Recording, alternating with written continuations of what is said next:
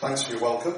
Uh, if you've got a Bible, um, it'll be helpful if you've got it, it open, open in front of you in the passage we read from Isaiah 55. Let's ask God to help us as we come to study and hear His word together. Lord God, your word is true. We've sung about the preciousness of your word to us.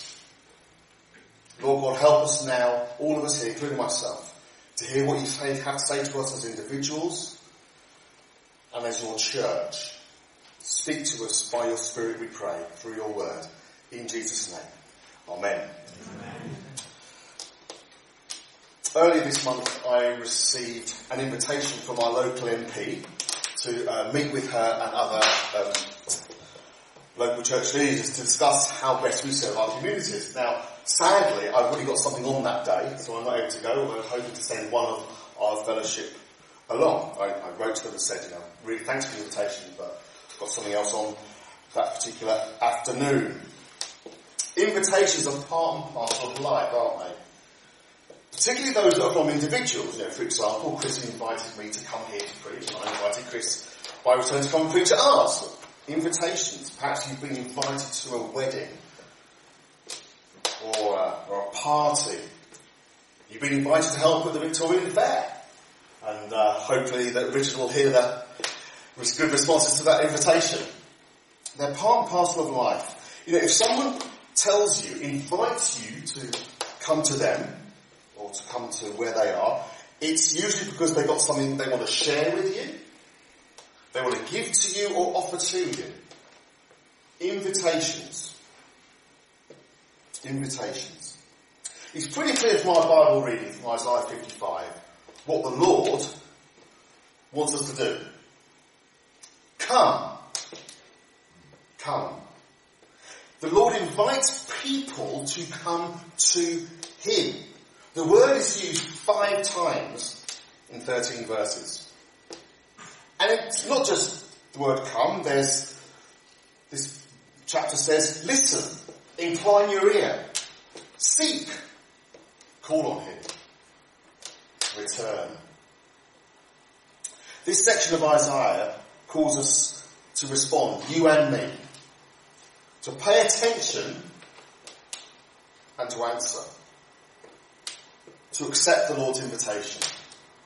We're going to ask three questions this morning. What does the Lord offer? Why can you trust Him? And how do you get what He offers? What does the Lord offer? Why can you trust Him? And how do you get what He offers? First of all then, first question, what does the Lord offer? What does the Lord offer? In our world, there are the haves and the have-nots. There are those who have money and position and privilege and there's those who don't. There are those who get the invites to meet the great and the good, people like me, to meet local MP. And those who don't. And that's just the way our world is, isn't it? You know, as Christians, we feel the, the downside, you know, the have-nots. You know, to talk about warm bank. We've, we've started one on a Monday morning in Bridlington. You know, the have-nots, the people who can't afford things. But there's always the have-nots, and there's always the haves. In Isaiah 55 verse 1, we discover that the Lord doesn't operate like the world. He says, whoever you are, wherever you come from, come to me. It doesn't matter whether you're a have or a have not. And he begins with those who are in need and who know they are. Look at, look at it in verse 1. Everyone who thirsts comes to, the, comes to the waters. He who has money, he or she, it's not an exclusive term to just men, men and women, who have no money, come buy and eat. Come buy and buy wine and milk without money and without price. It's the thirsty. It's the destitute. But, very importantly here, this isn't the Lord's food bank. Look at verse 3. Incline your ear and come to me, hear that your soul may live. It's so that your soul will live. See, the Lord is talking to people who know in their soul, deep down inside, that they are not what they should be and can't seem to improve. People who know if there is a God, the God is too good for them. People who have tried what the world has offered and are still not satisfied. You know, perhaps these people have tried the wine, they've tried the affairs, they've tried the leisure, the possessions, the career, the self-preservation, the always being right. Whatever they have done, they are still hungry for something, thirsty for more. And the Lord says to them who have nothing, come. But it's not just those who have nothing or feel they have nothing. Look at verse 2. He talks to those who are still buying from the world. Why do you spend your money for that which is not bread? And your labour for that which does not satisfy? You know, there's still people, says the Lord, who are, who've got stuff and they think that uh, stuff from other people will help them. Stuff they can get. It will satisfy them. They carry on working to get what they need. They carry on consuming the diet of social media, of indulgence. They still invest in it. And the Lord says, look, you're consuming the wrong stuff. You're indulging in rubbish. You're expending all this effort, all your money, your heart, and you get nothing lasting back. But you see, by contrast, what does the Lord offer?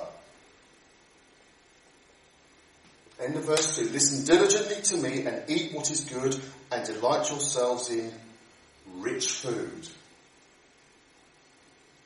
See, this food that the Lord is offering, we've already been told. It's free. It costs nothing. It will satisfy. It will make you delight. It will make your soul live. And what's the Lord saying?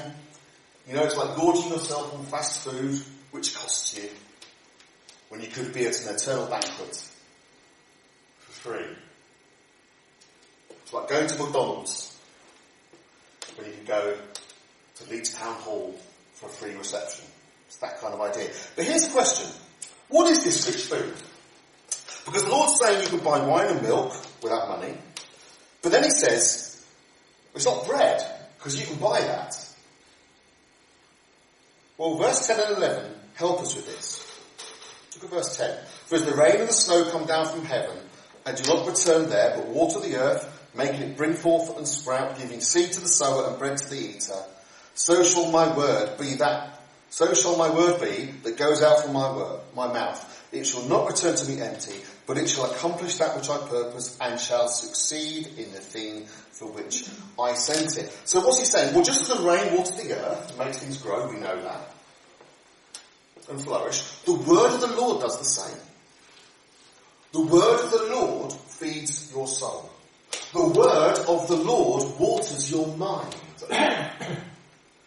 the word of the Lord makes good things grow. Fruits. As we see later, not thorns, not briars. See, what's the Lord offering? He's offering His life-giving word. But it's not simply His word, the Bible. There's something deeper here. Because He's offering you His Son. Look at verses 3 to 6. It says, he says, Incline your ear and come to me, hear that your soul may live. And I will make with you an everlasting covenant, my steadfast sure love for David. Behold, I made him a witness to the peoples, a leader and commander for the peoples. Behold, you shall call a nation you do not know, a nation that did not know you shall run to you, because the Lord your God, because the Holy One of Israel, for he has glorified you. What's going on here? Well, the Lord promised David, didn't he, that his descendant would sit on David's throne forever. That a king from his line would reign. David's son is the one who's going to be the witness, the leader of people. One who calls the nations and people groups to himself. One who is given splendour by the Lord. And of course, who is he talking about? He's talking about Jesus. David's greatest son. The servant who sacrificed himself on the cross. The Saviour who calls all those who are weary and heavy laden to come to him. And he'll give them rest. Whoever they are, wherever they are from. And that is rich food, the richest of fare. That is the wine and it is the milk that is bought without money and cost. You see, the life-giving word of the Lord, His written word, the Bible, fulfilled and confirmed by His final word, Jesus, is the free and gracious gift that He offers. It makes your soul live. It will satisfy. And the Lord tells us it is free. You can buy it without money and without price. And that's one of the reasons why this chapter ends with joy. You shall go out in joy. You'll live in peace. Creation will join together and it will sing. See what's going on here? The Lord's offering you and me transformation, fruitful living, freedom from slavery, joy not fear, peace, not conflict. Now, if you're someone this morning who's already put your trust in Jesus, then you know this, don't you? You know this.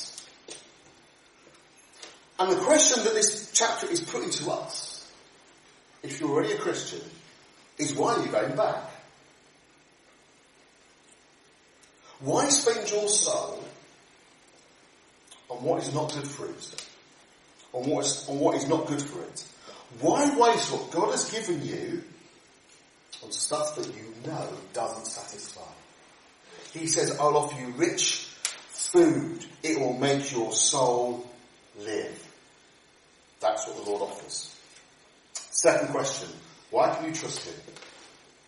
Why can you trust Him? Now we have another new Prime Minister. Um, I seem to be saying it most weeks. But um, one of the interesting things that Rishi Sunak, our new Prime Minister, has promised is integrity, professionalism, and accountability at every level. Now, I, would say politically that's probably a, that's a good thing to say, but dangerous, as we have seen. But that's what he's promised. We've had the um, mega rich Elon Musk taking over Twitter. Why is he taking over Twitter? Well, he's saying, I want to promote free speech. People can say what they like. Putin has said that he won't use nuclear weapons in Ukraine. That's what they say. But can you trust their words? Can you trust what they say? See, we might say to Isaiah, you know, it's a lovely chapter this. Great words, but it, it's a great invitation. It sounds good, it's free, but how do I know that this God will deliver? How can I be sure that He will back up what He says? Can I place in His hands my whole life? My soul, my all, all of my desires, all of my fears. I want you to look again at the invitation. See, the Lord says that what He offers is free. Those who have nothing, have nothing to offer, can have it. Everyone who thirsts, they who have no money, the destitute, physically, spiritually, emotionally, monetarily, they can have it. The have-nots. And he also says those who have something, who are continuing spending their money or spending their life on stuff, they can have it. See, it's grace. It's free. It doesn't depend on you. It doesn't require anything from you. When you take out insurance for your car or a house or on your possessions or on a holiday or on your life, in the small print, have you ever read the really small print? Um, it's alright if you have don't worry. Um, one of the things it says is you're told the policy is underwritten. And what that means is the person who sold it to if they go bust, it means that your policy shouldn't fail. That's the idea anyway. It's underwritten by another company or by the same company. The underwriter guarantees the policy. Yeah? So whatever happens, your insurance should be fine. Of course, it's be small print where they're going to try and wriggle out of it, but that's the idea, isn't it? It's underwritten. Yeah? It's guaranteed. I don't know if you noticed that this invitation from the Lord is underwritten by an everlasting covenant. Incline your ear and come to me, hear that your soul may live, and I will make with you an everlasting covenant, my steadfast, sure love for David. What's going on here? Well, the Lord is saying to us that the, the invitation is fully guaranteed. It's not going to be withdrawn because there's something on your health record. It isn't going to fail. The losses that you offer will not make it null and void. It's all covered. And the Lord says, if you doubt this covenant, this agreement, this guarantee, remember this. What the Lord promised to David, he fulfilled in Jesus. The king who rules forever on David's throne. And if Jesus fulfilled the covenant, if Jesus took up our infirmities and carried our sorrows and paid for our sin, which is what Isaiah 53 tells us, then the invitation to come stands. And it can be trusted. we all know in our world there are people who are successful. There always are. But even successful people fail. So, for example, Don Revie was the most successful manager of Leeds United in history. But when he became England manager in the 1970s, he failed. Liz Truss became Prime Minister. She lasted only 45 days. Churchill led the nation through World War II. But he was voted out of office straight after. People have success, but they will fail. But what do we find here? The Lord's word is always successful back to verse 10 and 11. There's the rain and the snow come down from heaven and do not return there but water the earth, making it bring forth and sprout, etc. So shall my word be that goes out from my mouth. It shall not return to me empty, but it shall accomplish that which I purpose and shall succeed in the thing for which I sent it. See, the Lord's word does what it says it will do. If you remember Ronseal, it does exactly what it says on the tin. It's a great sales line, isn't it? Because I've not forgotten. How long have they been doing that for? More than 20 years. But that's the point, isn't it? It does what it says it will do. His word can be trusted. It never comes back empty. It's never useless. It never fails to do what it set out to do. You see, the Lord can be trusted because He will do what He says He will do. When He invites you to come, He's not going to just stand the going, ah, ha, it's a joke. He receives you. When He says He will have mercy, He'll have mercy. When He says you can come without money, you can. When he says it's free, it is. And it's still free. You've probably heard the phrase, there's no such thing as a free lunch. In other words, free offers always have a catch. There's always something to be provided in return. What do people say? If, if something seems too good to be true, it is. But not here. There's no catch. There's no hidden requirements. There's no secret payment. There are no last minute changes. See, you trusted in Jesus, sometimes we forget that, don't we? We say, oh, this is all well and good, but Look what I did. Look what I said. And how can he receive me back? And how can I come back? Well, we go back to verse 1. Come without money. Verse 2. Stop going after stuff which isn't helping you. Come back to me, says the Lord. There's no catch. There's no hidden requirement, no secret payment, no last minute changes. You can trust Him. Third and final question. How do you get what He offers? How do you get what He offers? We're probably used to getting offers, aren't we? You get it in the supermarket, you get it in your email inbox, you, you get them thrust into your hand when you're walking down, down the street. But of course, the offer doesn't mean anything, does it? It's an offer. You've got to reply, haven't you? You've got to say, yes, I'll have it. You've got to go and redeem it. You've got to redeem the offer. The code, the, the, uh, the QR code or the barcode or whatever it is, or the, you know, the two for one. You've got to go and do it. Redeem it. The Lord invites you. Come, he says. You can trust me, he says. I will make your soul live forever, he says. I will satisfy you, he says. It's free, he says.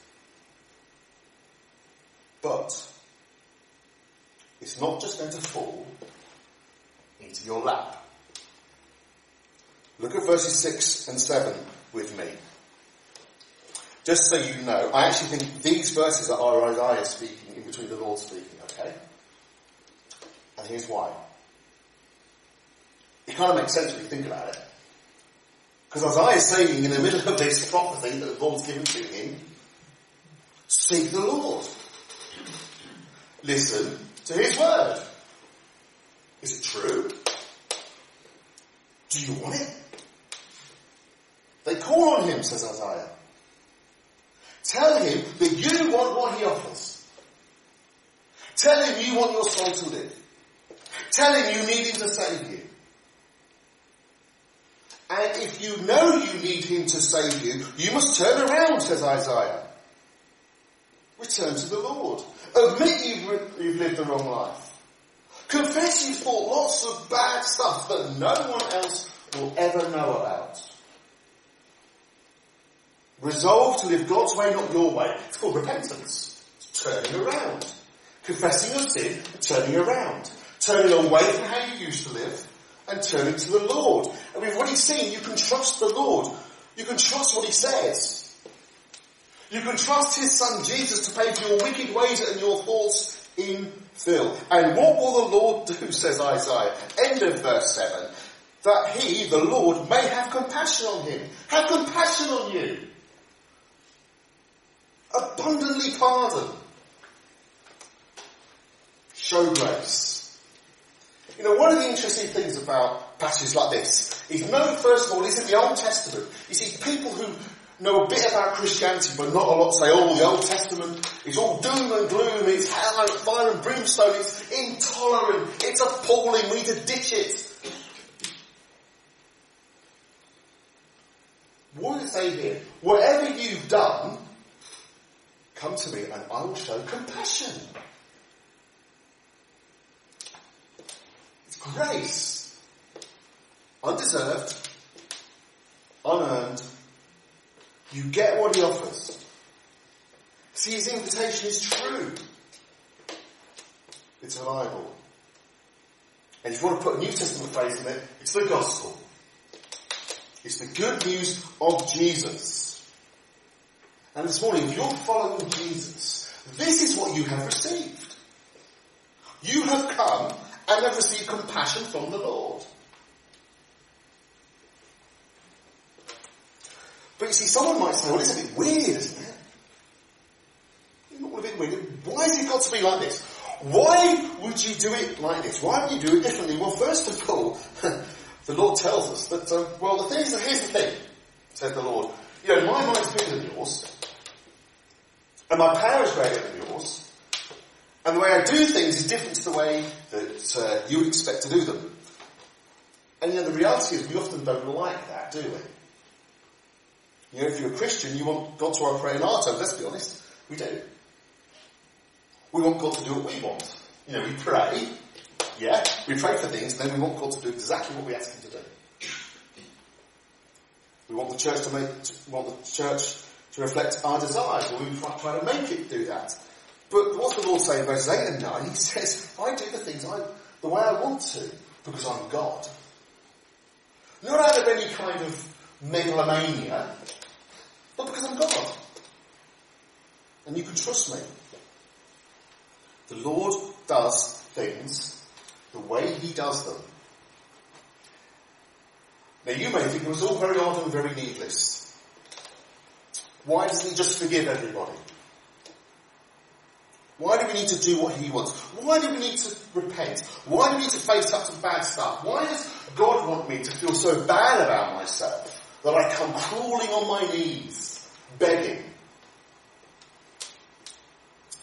Well, if the Lord just, just forgave everybody, and just said, no, it's fine, he wouldn't be much of a God, would he?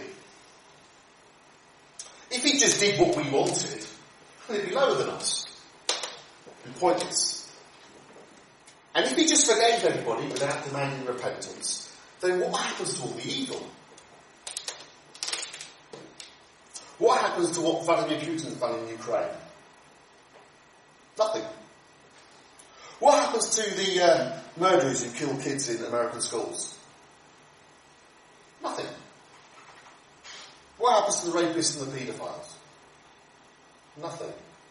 What happens in Islamic countries who, who oppress women and people who don't agree with them? Nothing.